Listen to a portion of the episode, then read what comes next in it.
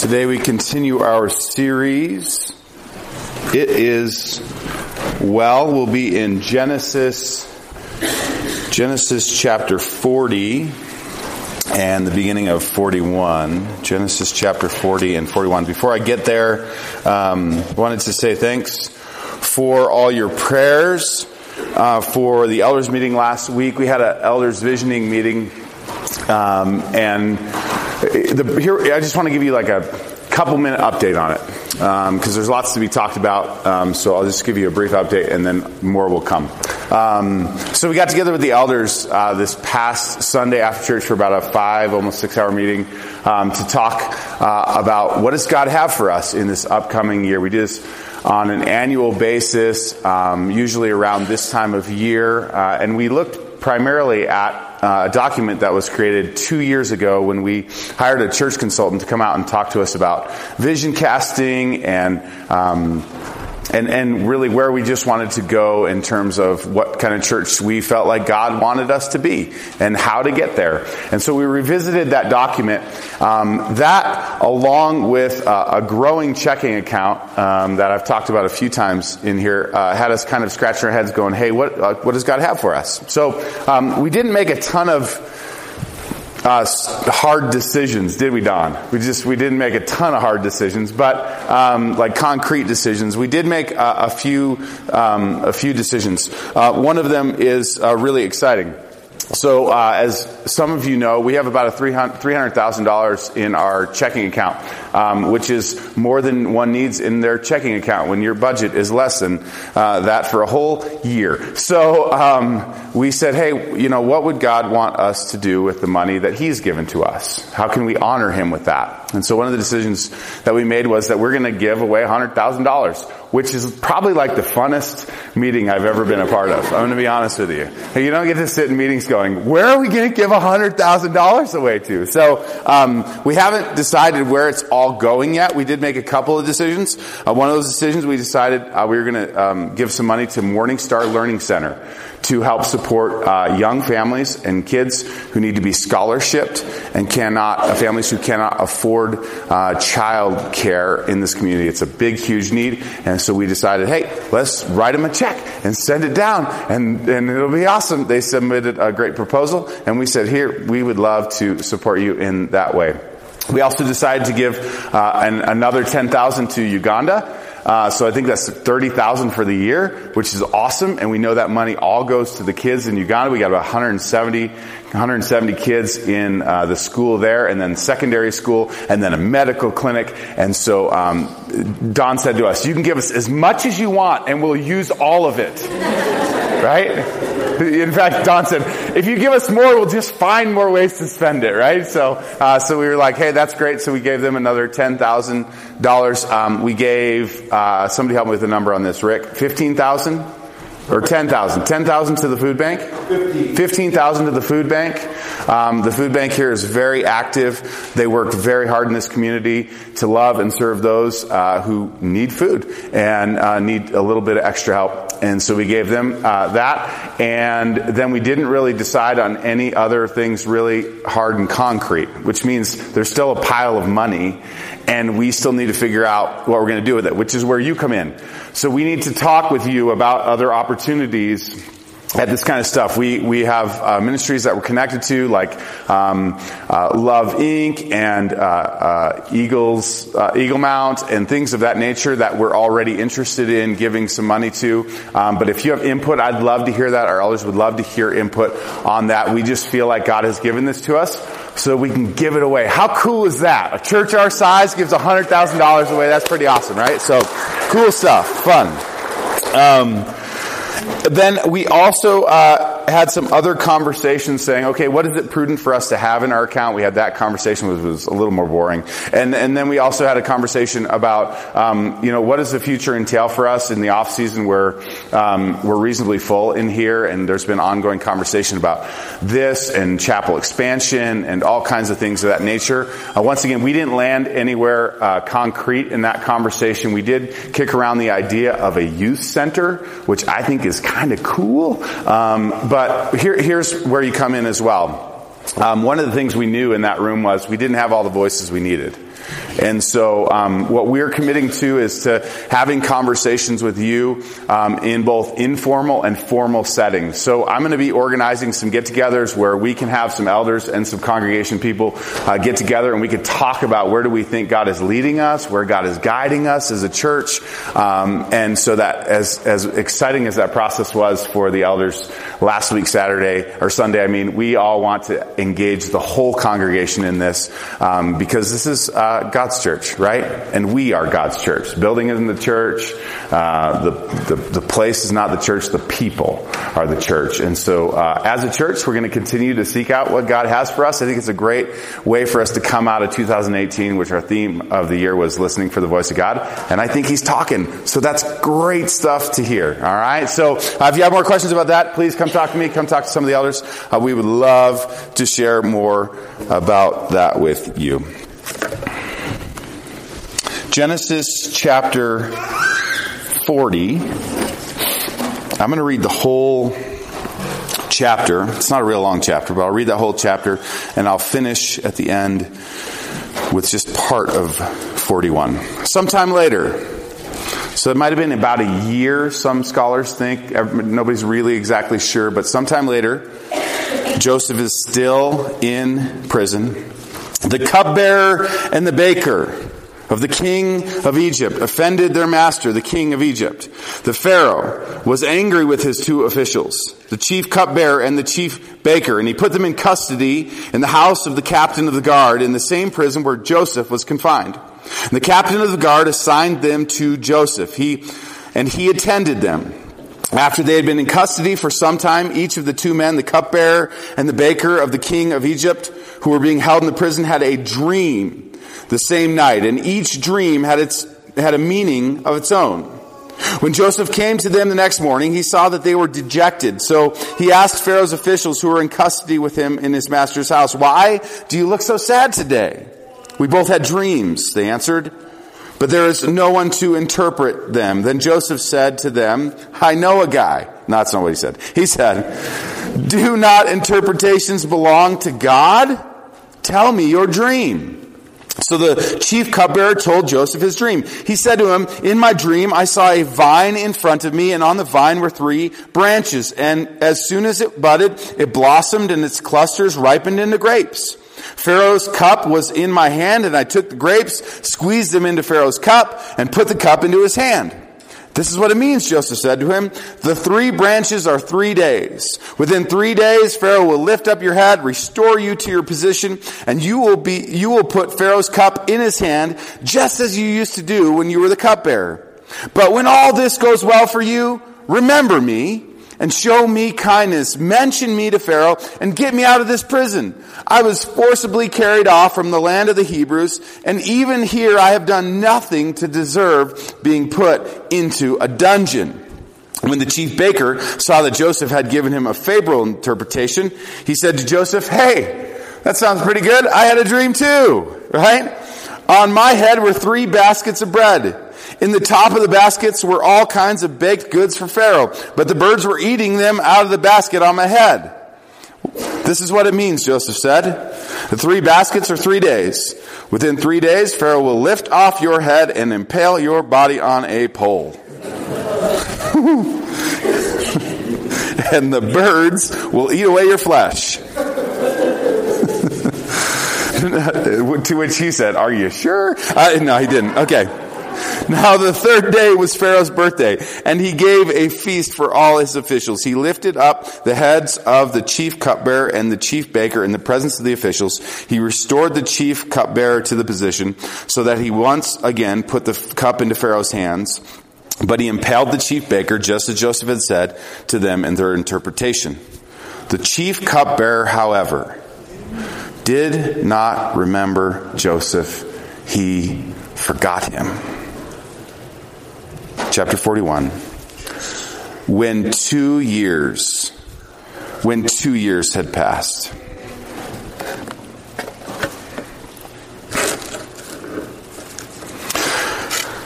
Anybody in here read the morning news? Are any news people? Come on. Some of you are news people. Yeah? Okay. Uh, where do you get your news? Somebody help me. Do you get some news in the newspaper? We got a couple newspapers here. You get some news in there, right? Eh. How many of you access news through the internet? Let's be honest. Okay. What's your What's your app of choice? You got anything in particular? Some Fox. All right. Guardian. Guardian.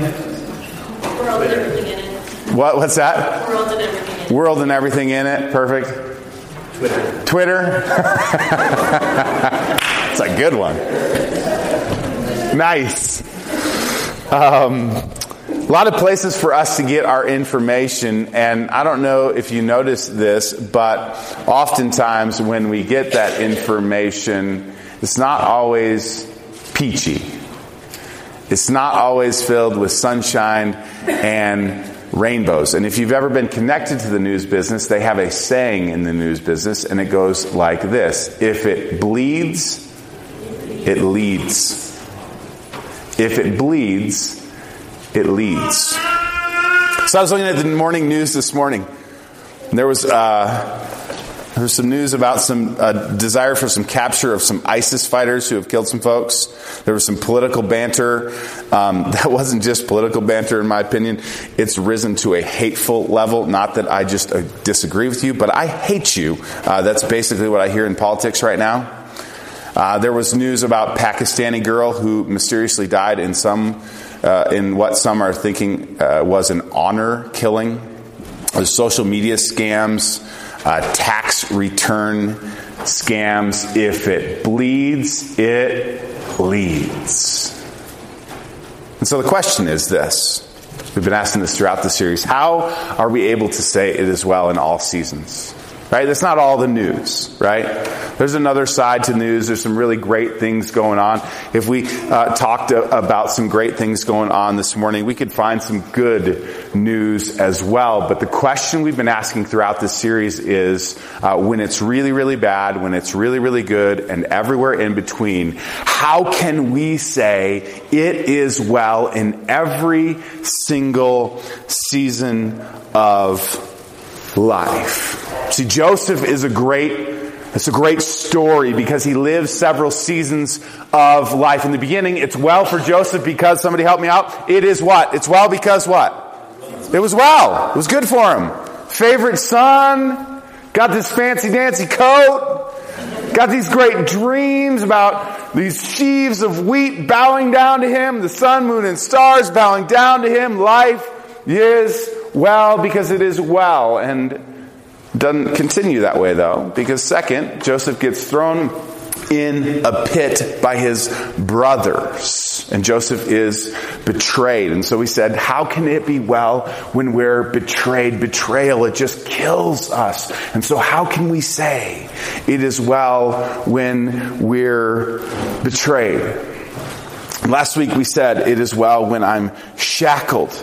Because shortly after uh, the brothers throw him into the cistern. They sell him off into slavery. And then he is wrongfully accused by Potiphar's wife and he's put into prison. And we said there's these moments in our life where we feel shackled, where we feel chained, where we feel captive. And how can it be well in those seasons of life? And this morning, we're going to ask this question How can it be well when I'm hopeless? It is well when I'm hopeless. If some of you are feeling like, boy, Brian is a super downer these last three weeks, yes, that's, that's accurate. Nielsen's preaching next week, and he's going to talk about uh, redemption, and so it's going to be great, okay? Um, he gets the happy one. But today I want to lean in on uh, something that I all, I think all of us can identify with hopelessness. There's a movie, really good movie, and I wanted to show a clip, but it was not um, kid rated, and I didn't know if we had any kids in the house, called Shawshank Redemption. Tim Robbins and Morgan Freeman. Tim Robbins' character, I believe his name is Andy, um, wrongfully accused, thrown in prison. And there's this really great scene where they're sitting at the table and they're eating in the mess hall and, and, and Tim Robbins' character has just gotten out of the hole. And he got put there because he actually broke into the warden's uh, area and he played a record player with classical music over the loudspeakers so that all of the inmates could hear this beautiful music in this not beautiful place. And so he has two weeks in the hole and they ask him, how was it? How was it in the hole? It's so hard in the hole. It's hopeless in the hole. It's just terrible. And he said, no, no, I brought Mozart with me. And they said, oh, they, they let you bring the record player? He said, no, no, no, no. I had Mozart up here and I had Mozart in here. He said, didn't you, don't you know that, that you can carry that with you? That, that even though we're in these walls, even though we're, we're here in this hopeless place, you can still carry something with you. They can't steal the music from you. They can't steal the hope. And Morgan Freeman looks across the table at Andy and he says this. Let me tell you something, my friend. Hope is a dangerous thing. It will drive a man crazy. It doesn't belong in a place like this. How can it be well when I'm hopeless? Joseph finds himself in this hopeless situation, wrongfully accused and in prison without any hope of getting out without any hope of getting out. And so how can we say it is well when I am hopeless? Well, let's look at this story and let's kind of put together some pieces of the puzzle to see if there is any hope in a hopeless situation. The first part of this story begins with the cupbearer, the baker, and the candlestick maker. Just paying, seeing if you're paying attention having dreams. And Joseph, Joseph is, he's good with dreams. From the beginning of the story, we know that he's a dreamer and that he has dreams and that he understands dreams. And so before we begin to dig into hopelessness, it's important for us to note something in this chapter. It's, it's important for us to note something.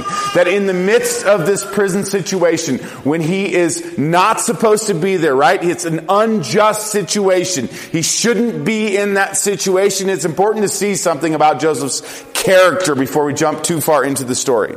And this is what's important to notice. Joseph knows who's in charge.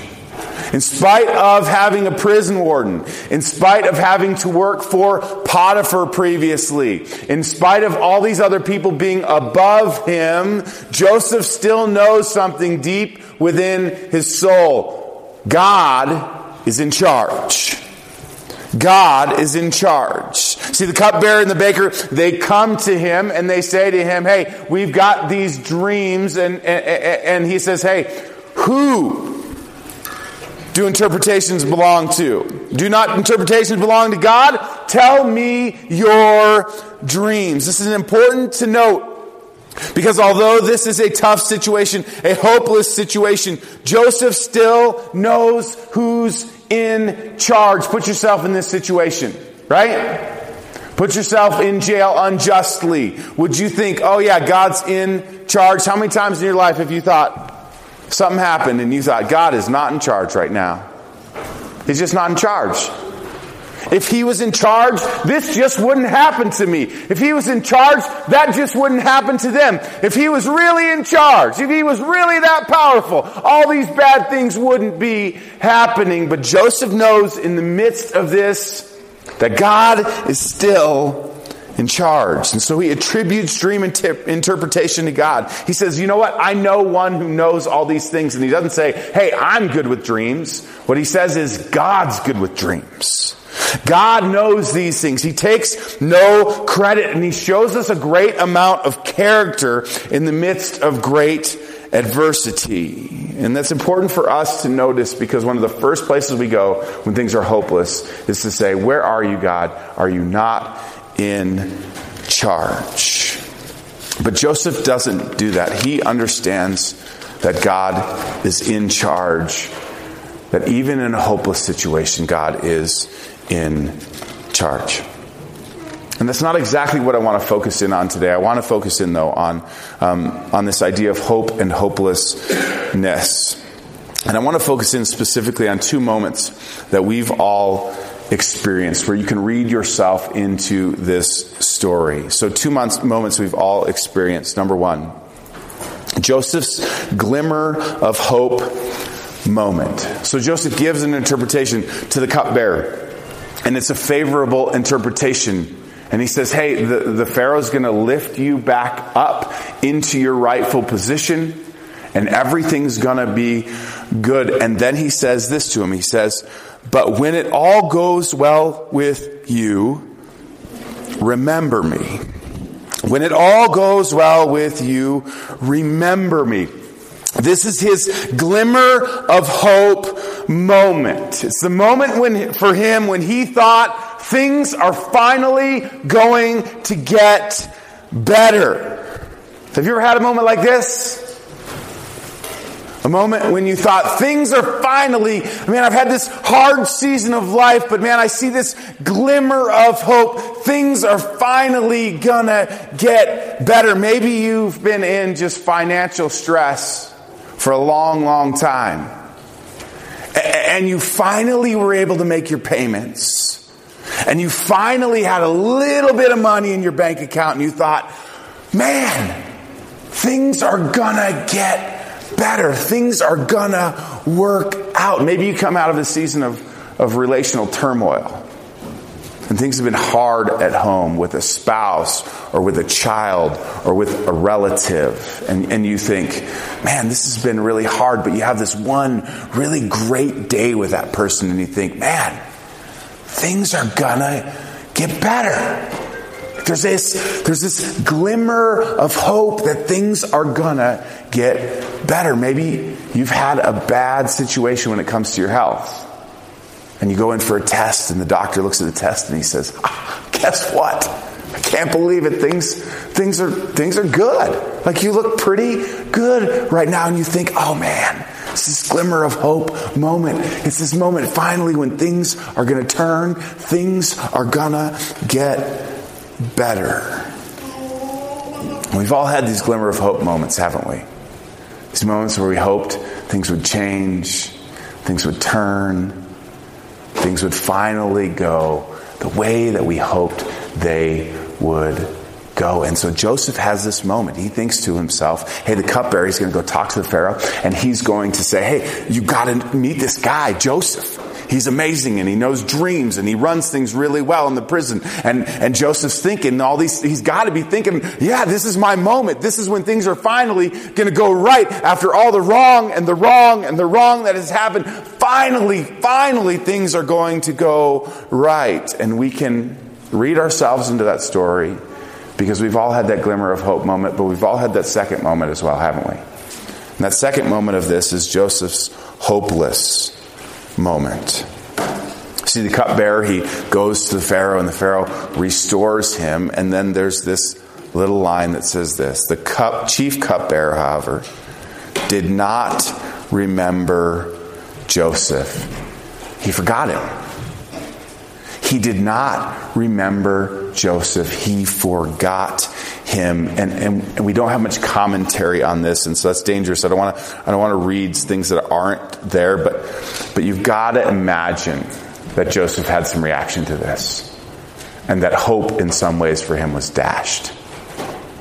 Right? You've had this moment in your life when you thought things are finally gonna go well, and then suddenly they didn't.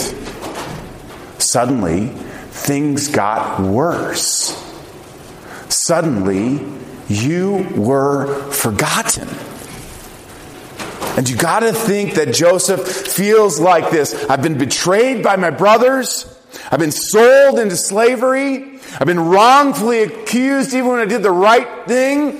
I have, I've risen in the prison. I've, I've even like, I've, I've been a good prisoner, which is kind of hard to do even.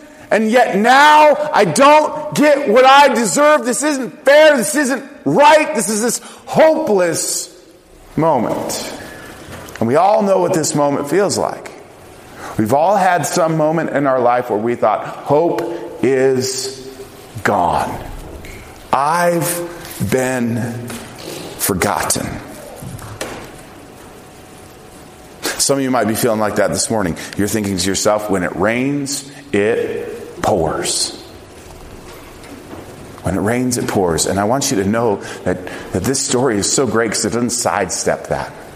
It leans into that. Uh, can, can I be honest? Like, some of us have had hard lives, but like, okay, raise your hand if you've been like sold into slavery by your brothers and then wrongfully accused and thrown into prison and then you know starving cold damp prison and then you just got left there for three years or more and nobody remembered you. Like i, I haven't had that day right? Like i'm like oh man i need a band-aid for that right? Like even, even the bigger things in life. Now uh, i'm, I'm not poking at that because i've had some hopeless moments as well uh, Lori and I were unable to conceive a child for five years. And the picture of hopelessness will always and forever be to me uh, the day that we walked into the doctor. They did the ultrasound, and where there should have been a baby, there was no baby at all. I've kept that picture because that picture is a picture of hopelessness for me, and I didn't want to lean out of that. I wanted to lean into that. We've all got our picture of hopelessness. When it rains, it pours. But I want to give you two reasons why it could be well when you're hopeless. Two reasons it can be well when you're hopeless. Number one, God has not forgotten you. God has not forgotten you. God will not, He does not, He cannot forget you. Psalm 139 says this He knit you together in your mother's womb. He made you, and He, he cannot forget you. It's not possible for Him to forget you. He's not able to forget you. And he didn't forget Joseph. And he has not forgotten you, even if you've forgotten him.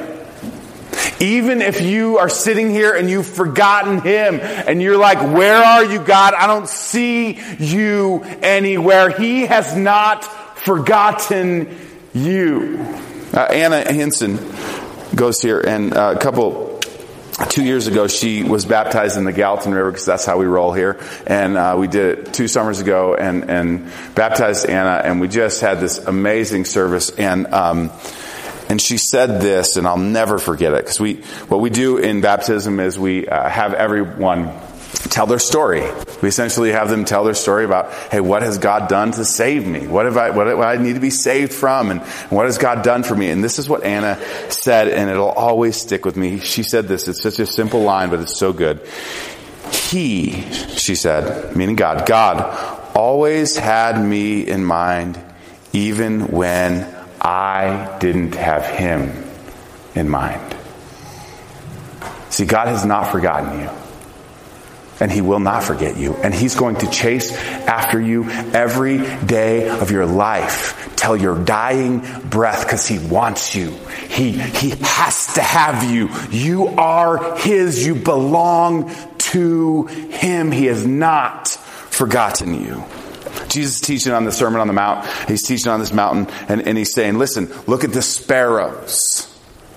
Look at the sparrows. They don't worry about what they have to eat. Like your heavenly Father, take, he'll, he'll, take care of you. Aren't you more important than a sparrow? Look at the look at the flowers. Look at the flowers. By the way, these things are living forever. Have you guys, anybody like freaked out by this? These are like from Christmas. Anyway, side note. Okay, come back with me. Okay. He says, look at this. Look at the lilies of the field. They're dressed greater than King Solomon in all of his splendor. Doesn't your heavenly father know what you need? You can't add an hour to your life by worrying. Tomorrow, it's got enough worries of its own. Just worry about today. Just take care of today. Your heavenly father, he knows what you need. He has not forgotten you. And number two, I like this one a lot. The story isn't over. Story isn't over. See, Joseph, he's sitting here for a year and he's doing the best he possibly can. And the cupbearer goes and forgets him, and two years pass two more years. I mean, he's been going through stuff since he was 17 years old. He's been going through stuff. Later in the story, you find out he's not fully redeemed until he's 30. There's a lot of hurt and a lot of pain and a lot of time in this story, right? So two more years on top of it all, he's waiting and wondering, is there any hope or is this just hopeless? And for Joseph, the story wasn't over, and for you, the story is not over. Every time we get to uh, Good Friday and Easter, I always think we love to rush to Easter. Anybody else like to rush to Easter? Just be honest, right? Do you love Easter? But Good Friday is a little uncomfortable, is it not? Right? Like that, that whole Jesus getting hung on a cross thing, it's really uncomfortable. Uh, him, him dying for my sins. Him, him being mocked and spit on and bleeding and dying. Like I'm not, I didn't even, you know, the, the Passion of Christ, I couldn't, you maybe you're one of those people, I couldn't even see that movie, right? I couldn't deal with it. But man, Easter, eggs and chocolate and Last year, confetti cannons up in here. I mean, we love us some Easter. What about Saturday? What about Saturday? When the tomb is full. When there's a dead body in the tomb. When all the disciples are thinking, did we do this for nothing? He's dead. He's buried. It's over. In fact, we call it Holy Saturday or some call it Silent Saturday because the grave is full. The tomb is full. But here's what I want to say to you. Easter doesn't come unless there is a dead body. I mean, think about this. Easter doesn't happen without Good Friday. The cross always leads to the crown. The cross always leads to the crown. The grave always leads to glory. And whatever is dead Whatever is hopeless, whatever is broken, God is going to redeem that in your life if you call upon the name of the Lord. It's more than just a song that we sang. I will call upon the Lord. If you call upon the name of the Lord, He is able to save. He will save. It's what He does. He turns the cross into the crown. He turns the grave into glory. And maybe that won't happen right now. But I can guarantee you that that is how the story goes. For two years, Joseph sat around waiting, and it could have been longer. For 40 years, the Israelites, they wandered around in the desert. For 400 years, between the book of Malachi, the old end of the Old Testament, and Matthew, the beginning of the New Testament, God was silent. And it's been 2,000 years since Jesus died, rose, and ascended to heaven. And here we are still waiting in, in what we know as the now, but not yet. But I can tell you this, friends. Someday, glory is coming. And you might get it in this life, but I can tell you for sure you're going to get it in the next. The grave always leads to glory. The story is not over. Heavenly Father, thank you that it's in your nature to make all things new. It's in your nature to make the blind to see and the lame to walk and the dead to come to life. It's who you are to provide hope in the darkness, hope in the midst of hopelessness. And God, I pray especially for those of us this morning uh, that are feeling hopeless, that are feeling like you have forgotten us or that the story might be over. I pray, God, for a renewed sense of hope. I pray that you'd remind us that you know even the hairs that are numbered on our heads.